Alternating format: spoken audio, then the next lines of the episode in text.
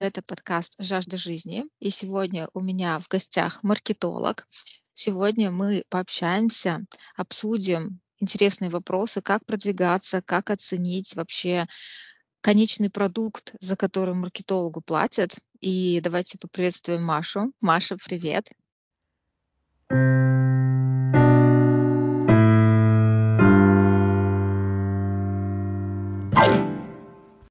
Привет!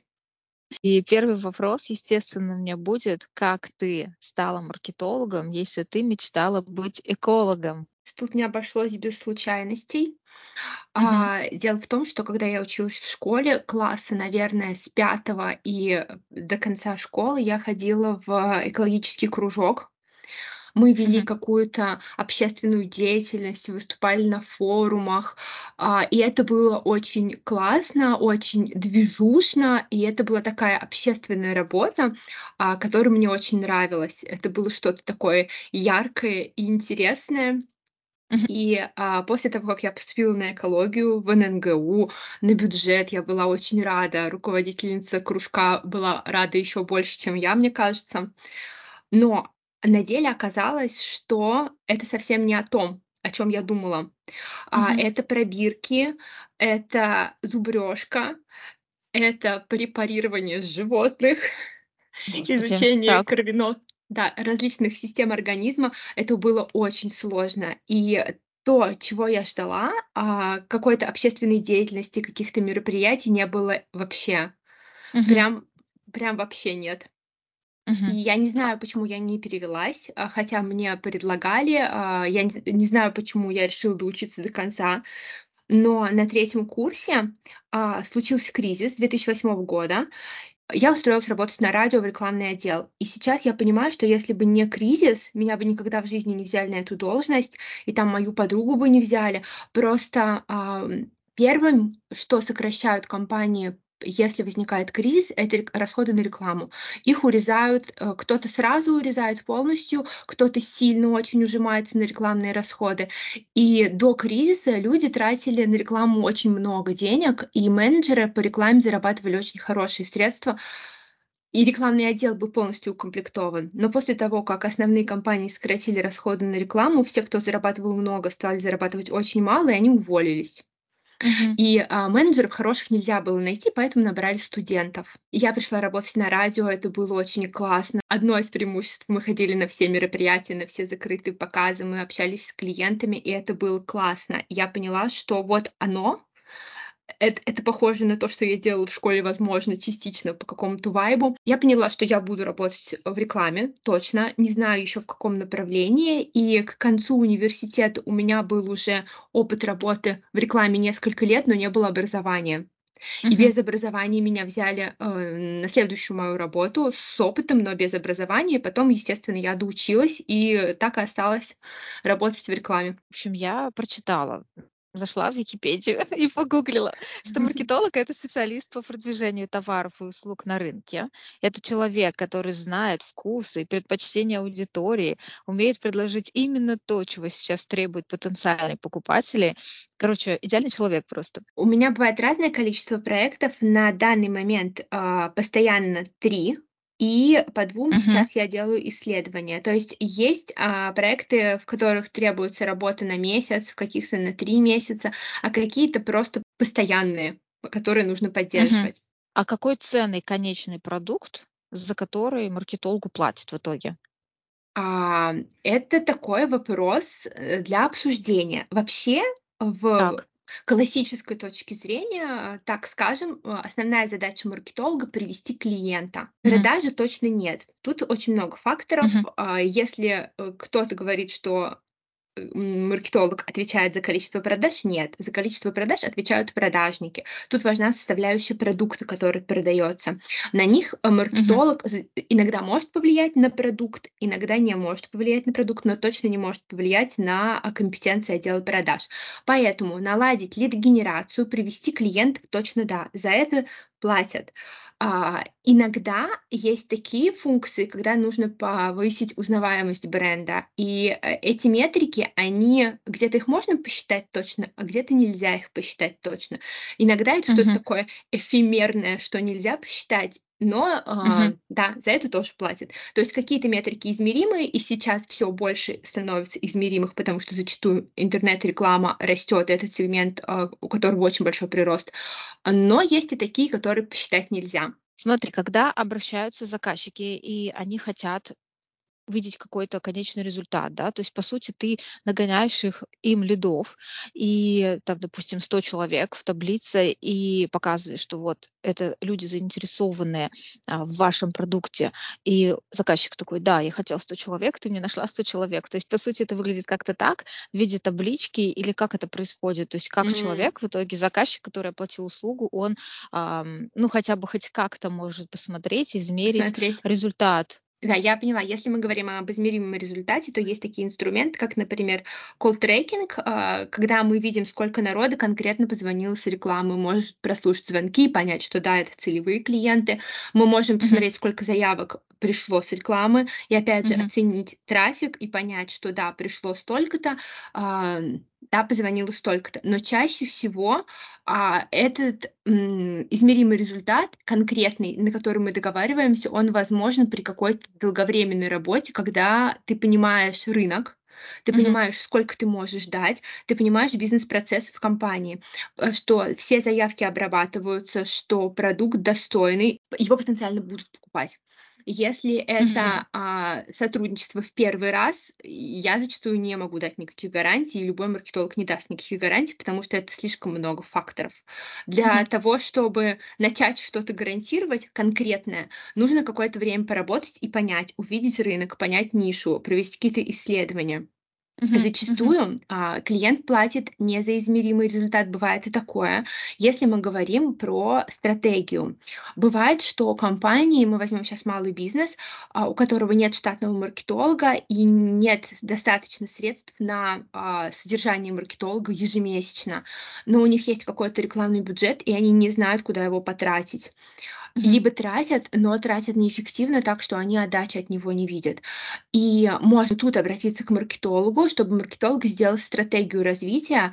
А, получается, что а, до, до этого компания развивалась, и она не знала, куда она идет, методом проб и ошибок что-то пробовала непоследовательно, а после стратегии mm-hmm. становится понятно, что делать, какие инструменты выбирать, куда бюджет вкладывать, как считать. То есть, грубо говоря, это такой продукт, а, который помогает компаниям ориентироваться и идти в развитии дальше.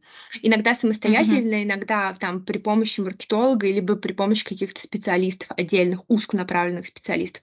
То есть за такой продукт тоже маркетологу платят. Угу.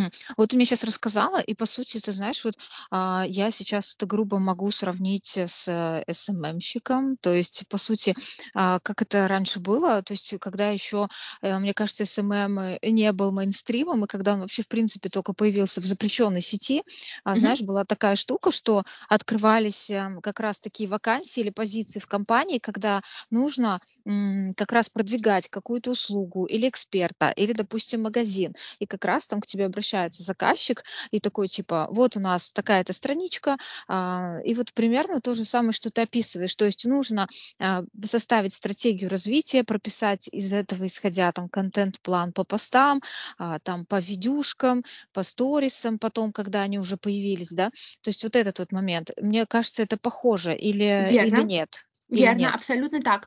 А, просто э, рассмотрим это под таким углом, что маркетинг, это он включает в себя и эс эм эм-маркетинг, и там инфлюенс-маркетинг, и интернет-маркетинг. Mm-hmm. И да, а, маркетолог пишет стратегию на все эти инструменты, которые могут подходить под данный бизнес. А эс эм эм-маркетолог, он делает стратегию только под эс эм эм-инструменты. То есть это то же самое, но немножко в другом масштабе. А сейчас вот как с продвижением? То есть если вот в марте Google и Meta запретили россиянам использовать рекламные инструменты своих сервисов, то есть насколько это сильно повлияло на механики продвижения? Я бы даже взяла тут больше масштаб в плане, а, ушли а, не только Google и Meta, ушли очень сильные клиенты с очень большими бюджетами. Рекламный рынок, он сильно изменился, с марта. И есть такое объединение Акар, которое дает исследования и дает результаты исследований рекламного рынка. И в этом году они не полностью даже открыли свои результаты исследований, потому что падение рынка было, вероятно, очень большим. Mm-hmm. Никто цифры не называет. Ушли большие клиенты, закрылось очень много печатных изданий. Запрещена была реклама в Мете, запрещенной uh-huh, именно в каталоге, uh-huh. и в Гугле. И а, рынок сильно упал, но сейчас, на данный момент, а, он уже вырос к двадцать первому году там порядка на тридцать процентов, я смотрела исследования, и а, все немножко заместилось. Каким образом? Например, а, очень сильно вырос инфлюенс-маркетинг. Если uh-huh. раньше... Очень сильно ударило по малому бизнесу, если мы про Инстаграм конкретно сейчас говорим. Uh-huh. Те, кто продавал, я не знаю, какие-нибудь украшения ручной работы, какие-нибудь штучки для детей, и они классно развивались а, именно за счет таргетированной рекламы, а, и, за счет, благодаря таргетированной рекламе, и а, этот канал закрылся. Они не знали, что дальше делать.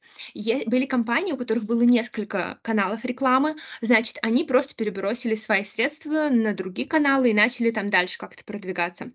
Uh-huh. Пострадал, в принципе, э- в основном только те, у кого был один канал продвижения. То э- начал э- сильно развиваться инфлюенс-маркетинг. То есть прикрылась официальная реклама в Инстаграме, и все начали рекламироваться через блогеров. И uh-huh. а, за прошлый год очень сильно выросли доходы лидеров мнений как на Ютубе, так и в Инстаграме. То есть, а, в принципе, жить м- было можно, если сориентироваться быстро. Кто-то, если мы говорим про малый бизнес, а, ушел на маркетплейсы и начали делать рекламу на маркетплейсах. И эта доля выросла рекламная тоже сильно. Раньше были гораздо меньше бюджеты. То есть, а, по факту, рынок вырос за счет сильного замещения. Просто сменились акценты, ну то есть продавать стало можно, но нужно было в какой-то момент успеть перестроиться. Угу, угу. Слушай, вот ты сказала, у меня сразу по ходу разговора, во-первых, про печатные издания ты сказала. Угу. Я на самом деле это на себе ощутила как. Я провожу мастер-классы по коллажам, то есть это когда мы вырезаем из журналов как раз что-то, угу. или, допустим, когда мне нужно сделать какой-то коллаж для последующей иллюстрации, даже в электронном формате, но мне нужно вообще, в принципе, откуда-то взять идею, что-то почерпнуть, то есть когда вот не все, к сожалению, приходится брать из головы, головы, хотя хотелось бы. Вот, и, в общем, я ощутила на себе, что просто журналы пропали с полок. Я последний да. журнал покупала The Voice в мае, печатный, и больше я вообще, в принципе, не вижу. Ну, не то, чтобы я сильно, конечно, искала, потому что у меня есть запас каких-то журналов, вообще там а, даже пятилетней, десятилетней давности, вообще какие-нибудь винтажные там выпуски. Но в целом я к чему? Я к тому, что раньше можно было даже зайти в любой продуктовый, типа Ашан, Окей да. и так далее, и там они валялись прям при входе, вот вместе с бабушкиными рецептами. А сейчас только бабушкины рецепты, а журналов-то и не осталось вообще, в принципе. Верно. То есть вообще прям это такая, такая, ну прям очень сильно просела вот эта вот тема с журналами, с печатными. Да, и даже сейчас вырос рекламный рынок, кроме печатных изданий. И uh-huh. все редакторы модных журналов, пиарщики, стилисты, они все ушли в Телеграм, uh-huh. либо на Ютуб. То есть они завели себе Телеграм-канал, и они уже вещают, если мы сейчас говорим про моду, да, про какие-то женские журналы, то они вещают через Телеграм-канал uh-huh. и зарабатывают зачастую тоже на инфлюенс-маркетинге. Угу, угу. Согласна прям на сто процентов. Вот я это вижу по себе, потому что мне следить нужно за этой а, темой как раз а, по работе, и я подписана на кучу просто телеграм-каналов как раз вот этих вот самых инфлюенсеров, угу. потому что там они выкладывают какие-то видюшки с показов, какие-то новые да. коллаборации. Какой вообще самый необычный товар или услуга ты можешь вот назвать, которые ты продвигала? А...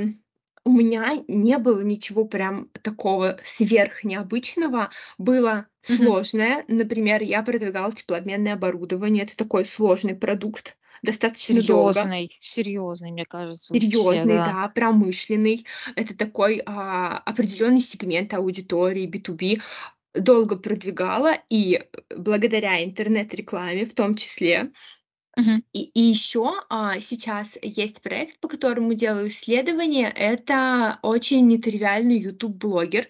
точнее, начинающий блогер, который хочет выйти на YouTube. Не могу пока полностью раскрыть тему, но а, я делаю мониторинг конкурентов на данный момент, и я не могу найти конкурентов. То есть mm-hmm. это такое что-то интересное, что-то такое необычное. Mm-hmm. Стратегии пока нет, она в процессе разработки. По аудитории тоже делаю исследования, но вот так- такого кейса у меня еще пока не было. То есть это будет что-то новое для меня. Mm-hmm. То есть ты, получается, работаешь как и с компаниями, брендами, вот как ты сказала, теплообменное оборудование. То есть да? это вообще похоже вообще на какой-то госзаказ. Вот. И также с вообще частными лицами, которые хотят просто развить свой личный бренд в да? интернете. Угу, верно. Угу, угу. Хорошо, ладно. А с каким брендом ты бы мечтала поработать? Я очень хочу поработать с фэшн, очень хочу. Я хочу поработать с каким-нибудь брендом одежды. Uh-huh. В период второго декрета я выучилась на стилиста, мне очень интересна эта тема, то есть я понимаю инфлюенсеров, я понимаю внутреннюю кухню, мне это было интересно для себя, и теперь, зная это, я хочу поработать с каким-то брендом одежды, с каким-нибудь, может быть, новым брендом или существующим, у меня пока такого кейса нет, но это прям вот такая моя, такое мое желание. Так, смотри, я когда вообще составляла сценарий, пока я его писала, мне прям моментально пришла вот э, воспоминание мое с Вышки, где мы смотрели на курсе, я не знаю, каком экономики или чего- чего-то типа такого, фильм «Семейка Джонсов» с Дэвидом Духовным. Ты не смотрела или смотрела? Смотрела, а достаточно смотрела. давно, но я помню, mm-hmm. о чем он. Да, то есть я просто хотела сейчас поделиться со слушателями, если вы сейчас слушаете этот выпуск, то я оставлю ссылку на Кинопоиск, нет, здесь не будет никаких пиратских ссылок, где типа посмотреть бесплатно, к сожалению, просто будет ссылочка на Кинопоиск, возможно, он там, кстати, открыт по подписке, вот, но суть такая, что какая семья крутая, как она круто живет, какие у них там тачки, когда ты осознаешь, что люди просто прям придумали целую стратегию, чтобы показать как раз, да, как можно жить, и И просто они, мне кажется, сделали весь квартал, где они жили, просто бедным, потому что люди такие: о, я тоже хочу такую машину, о, посмотри, как она одевается, я тоже хочу такое платье. Мне кажется, это прям крутой пример того, как нужно продавать. То есть это типа продажи через образ жизни. Вот сейчас просто я в последнее время прям слышу вот эту частую фразу, то есть раньше продавали через какую-то, знаешь, вот недосягаемость такую, что типа у человека это есть, и когда человек посмотрел а, на товар, он такой: я тоже это хочу. А сейчас, мне кажется, продают через смыслы какие-то, через ценности, то есть не просто там какая-нибудь кофта, а кофта, которая несет воспоминания с детства, и она вязаная, и напоминает нам о том, как наши бабушки вязали там носки или шарфики, и поэтому это окунает в детство, и люди начинают такие: о, я куплю этот товар. Вот, поэтому, мне кажется, этот фильм я прям рекомендую. Мы с Машей, мне кажется, вместе, да, Маш? Да. Рекомендуем к просмотру тем, кто вообще увлекается темой рекламы и как нужно продавать и как можно продавать. Мне кажется, что этот фильм, он прям иллюстрирует то, как круто работает инфлюенс-маркетинг. То есть, если да. мы сейчас посмотрим на блогеров, это же вот они, те, которые иллюстрируют, показывают, визуализируют идеальную uh-huh. жизнь. У uh-huh. кого классная семья, они сами супер классно выглядят, классные отношения, красивые uh-huh. дома, красивые путешествия, красивые машины. И зачастую есть такие блогеры, которые которые потом рассказывают, что на самом-то деле мы давно развелись, но у нас рекламные контракты. Слушай, я вот тебе пример расскажу яркий. Вот э, в Швейцарии мы в августе гуляли с девочками в парке Швейцария, и мы сидим за столиком, что-то там общаемся, потом встреча закончилась, выходим из-за стола, и идет вот семья, там была мама, по-моему, двое детей, и с ними бабушка. И я вижу, что, во-первых, у них прям family look. То есть если люди, мне кажется, вы понимаете, о чем я сейчас говорю, mm-hmm. это когда прям идеально подобранная одежда у всех. А, то есть это мама и двое детей. Бабушка там была как оператор и фотограф выступала. И я такая: все понятно, ей нужно просто снять контент, и бабушка прям там трудится. Вот. И просто суть такая, что у них идеально подобранная одежды, то есть платья по цвету, по, по оттенок просто вот, ну как будто просто они зашли в ателье и сказали, нам нужно вот это, вот это, вот это, сшейте там, сделайте и так далее. То есть одежда, прически, все это продумано. Потом, значит, это, это не, это, и это, и это еще не все, то есть у них еще был винтажный какой-то типа мотоцикл, велосипед, я даже не знаю, как это назвать, прям реально винтажный какой-то пастельных тонов, и еще они запускали мыльные пузыри из какого-то...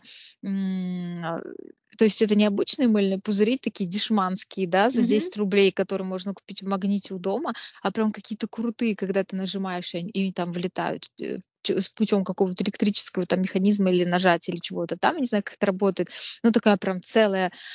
не знаю, не один пузырик, как мы привыкли, а просто их вылетает сразу штук сто, двести, триста. И это такая идеалистическая картинка, просто ты смотришь и такой, да. Мне кажется, если вот ты со стороны смотришь и тебе нравится, то в итоге, когда ты увидишь этот э, кадр или видео в постобработке еще в какой-нибудь, ты такой, да, я хочу это платье, я хочу этот мотоцикл да. винтажный. Да даже я эти пузыри, блин, сраные, хочу, короче, купить просто да, вот да, эту да, женщину, которая умеет так снимать. Никто не видит бабушку, да, за кадром, которая там трудится. Да, да, да, никто не видит бабушку в итоге, но даже дело не в том, что бедная бабушка работает, а в том, что реально вот как люди преподносят вот эту красивую картинку. Кстати, я вообще восхищаюсь, я везде вот просто всем рассказываю а, про бренд Анастасии Мироновой, знаешь ее? Вот, вот нет, а, а как можно, нет. Как называется? Все, вы знаете, обратите внимание, короче, Анастасия Миронова это просто такой сильный личный бренд в плане, у нее есть одежда, у нее есть сайт, я ставлю, это спортивная одежда, потому что она в первую очередь продавала себя как фитнес-инструктора, то есть она начинала с этого, я как-то вот мельком смотрела ее там рассказы какие-то из биографии, или она давала интервью, видео, вот, и она рассказывала, что она вроде как начинала с... обучение девочек вообще в студии за какие-то копейки сначала, да, то есть набирала большие группы, упахивалась, вот, а потом все это переросло в то, что она себе сделала тело мечты, это реально тело мечты, я просто, зайдите даже в ее запрещенную сеть, и вы просто такие, господи, my god, вот, это, значит, первое, это ее бренд одежды, то есть там леггинсы и так далее, но сейчас она перешла на другое, то есть это джинса, ну, не то, что перешла, а дополнила, это всякая джинса, это какие-то более такие... casual одежда, то есть это, может быть, какие-то штанишки, клеш и так далее. Ну, то есть то, что сейчас в тренде, это какие-то корсеты очень сильно приталенные и подчеркивающие грудь и вашу mm-hmm. талию. Вот. И еще у нее есть бренд э, косметики, то есть «Предубеждай». Одно название чего стоит, блин, реально, это же надо такое придумать. Вот. И косметика строится как раз вот на том, что я рассказывала до этого про бабушкин свитер. Здесь то же самое. Mm-hmm. Она взяла свои детские фотографии и просто обклеила ими практически всю свою а, линейную, линейку, то есть всю свою продукцию. То есть, по сути, ну, не только детские фотографии, где она там сидит мокрая в ванне, вот эти вот милые фотки с пеной на голове, а прям реально какой-нибудь домик в деревне или еще что-то. То есть фотки из поездок, из каких-нибудь, что-то Класс. Такое. Вот, и по сути я э, тоже изучила вот эту тему с фотографиями, потому что я когда увидела это у нее, я думаю, блин, как круто придумано, что можно не просто взять, например, нарисовать рандомную иллюстрацию или написать просто шрифт, да, или просто какую-то там красивую фотку в нейросети сгенерировать, грубо говоря, mm-hmm. а можно прям реально взять свое воспоминание из детства, из поездки, да даже сейчас, да, гуляя там по лесу или где-то там, ты просто сфотографировал кадр и использовал ее потом в своей линейке продуктов. И люди, когда покупают, они покупают это как у тебя, как у человека. И в итоге я изучила тему, и в итоге оказалось, что таких людей на самом деле, а, ну, не только Настя Миронова, конечно же, этим занимается. Вот. И таких людей много, которые прям продают какую-то косметику, особенно ручную, и прикладывают туда в качестве этикетки свои фотографии. Вот. И выглядит это очень потрясающе. Вот, и причем я про Настю, про то, что она молодец в том плане, что она построила шикарный личный бренд. Ну, блин, она построила такой бренд, что даже я скупаю ее леггинсы, вот, хотя они не стоят тысячу рублей, как в какой-нибудь Кальцедонии, грубо говоря. Вот, и поэтому, да, и даже вот, например, последняя ее там разработка, это какое-то масло для тела или крем для тела, как это правильно называется, то есть ты берешь, оно выглядит как масло сливочное, которое мы привыкли видеть, ну, допустим, там Вкусотеево марки, да. Вот, и ты открываешь его, ты берешь деревянный ножичек, который идет в комплекте с этим кремом, ты прям реально ножичком надпиливаешь маленький кусочек, кладешь себе там на руку, и оно тает на руке, то есть при, при соприкосновении с кожей оно начинает таять. И, по сути, ты прям наслаждаешься процессом, ароматом и так далее. Вот. И, к слову, там кусочек масла стоит вот такого там четыре тысячи восемьсот, ну, то есть под пять тысяч рублей. Но фанаты бренда купят, потому что это Настя Миронова. Да, это, это так и работает. Есть такое высказывание, я с ним согласна, что если у тебя есть личный бренд, то ты можешь продавать все. На, да. основ, на основе своего личного бренда ты можешь продавать все. И если это а, раскрученный, правильно выстроенный а, бренд, то это работает. Вот на примере как раз этой девушки мы видим, что у нее покупают и леггинсы, и линейку одежды, и косметику. Да, да, да. Ну, плюс еще она там свою линейку курсов по как раз по фитнесу запустила, то есть это ягодицы, ручки, ножки, ну, в общем, все, что там вообще есть, все, что только может быть, плюс питание какое-то там правильное, вот, ну, то есть, по сути, да, и все идет, знаешь, очень гармонично, то есть, а просто это не такие, вот, знаешь, как это в запрещенной сети, типа инфо-цыгане, которые там, они просто лайфстайл вели, а потом раз такие, хоп, курс по криптовалюте mm-hmm. выпустили, хоп, там, курс по, не знаю, по похудению выпустили, да, и то есть ты такой смотришь, в смысле, э, в смысле, ты вообще ничего про это не знаешь, как да. ты вообще можешь учить этому других? А тут, когда вот человек реально в этой теме разбирается, и ты видишь, как я уже сказала в начале, да, она результат своего продукта, во-первых, восхищаешься, во-вторых, понимаешь, ну да, логично, все связано, косметика, тело, курсы по телу и так далее, то есть все прям очень гармонично. А еще в маркетинге есть такой момент, что когда запускается какой-то новый бренд, он должен быть созвучен основателю, это вот как раз про то, что мы сейчас говорили, и а, зачастую мы не понимаем, как это работает, но если человек вкладывается в этот бренд, если он а, схож с его философией, если он отражает его внутренний мир, то этот бренд пойдет в народ, и он будет работать, и он найдет себе в покупателе точно таких же людей, плюс-минус по вайбу, как и создатель бренда. То есть это какая-то такая маркетинговая магия, и она работает работает на фэшн, она работает на какие-то украшения, ну, при правильной стратегии, опять же. Просто бывают такие бренды, которые хоть разбейся в лепешку, но а, у них нет шансов,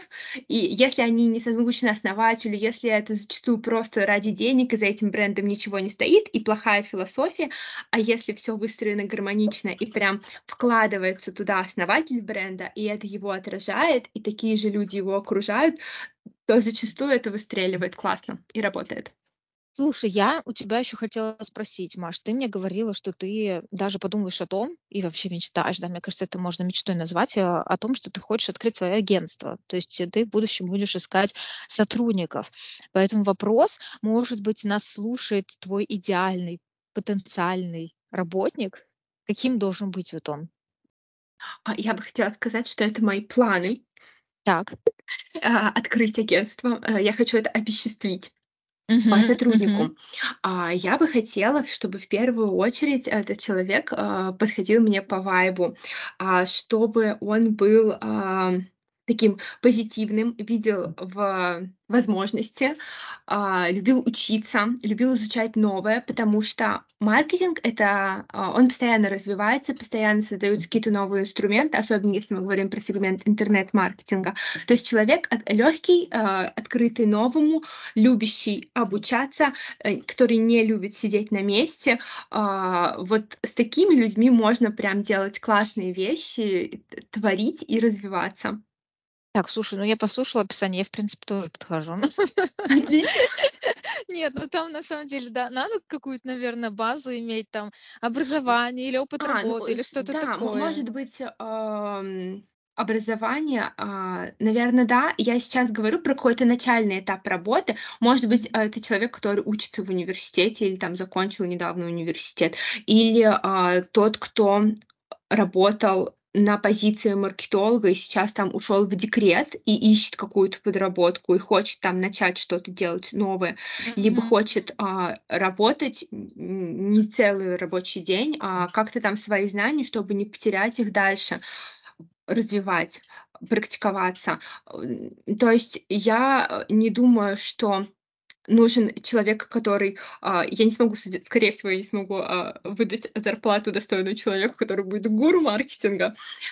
Поэтому я бы взяла таких людей, которые хотят развиваться, у которых есть потенциал, но пока вот они не боги маркетинга, а только учатся. Uh-huh. Ну, то есть, если ты, например, там, договорился с человеком, да, он получает сразу какой-то проект в работу, или ты как наставник сначала выступаешь Я, вместе да, с ним ну, в паре?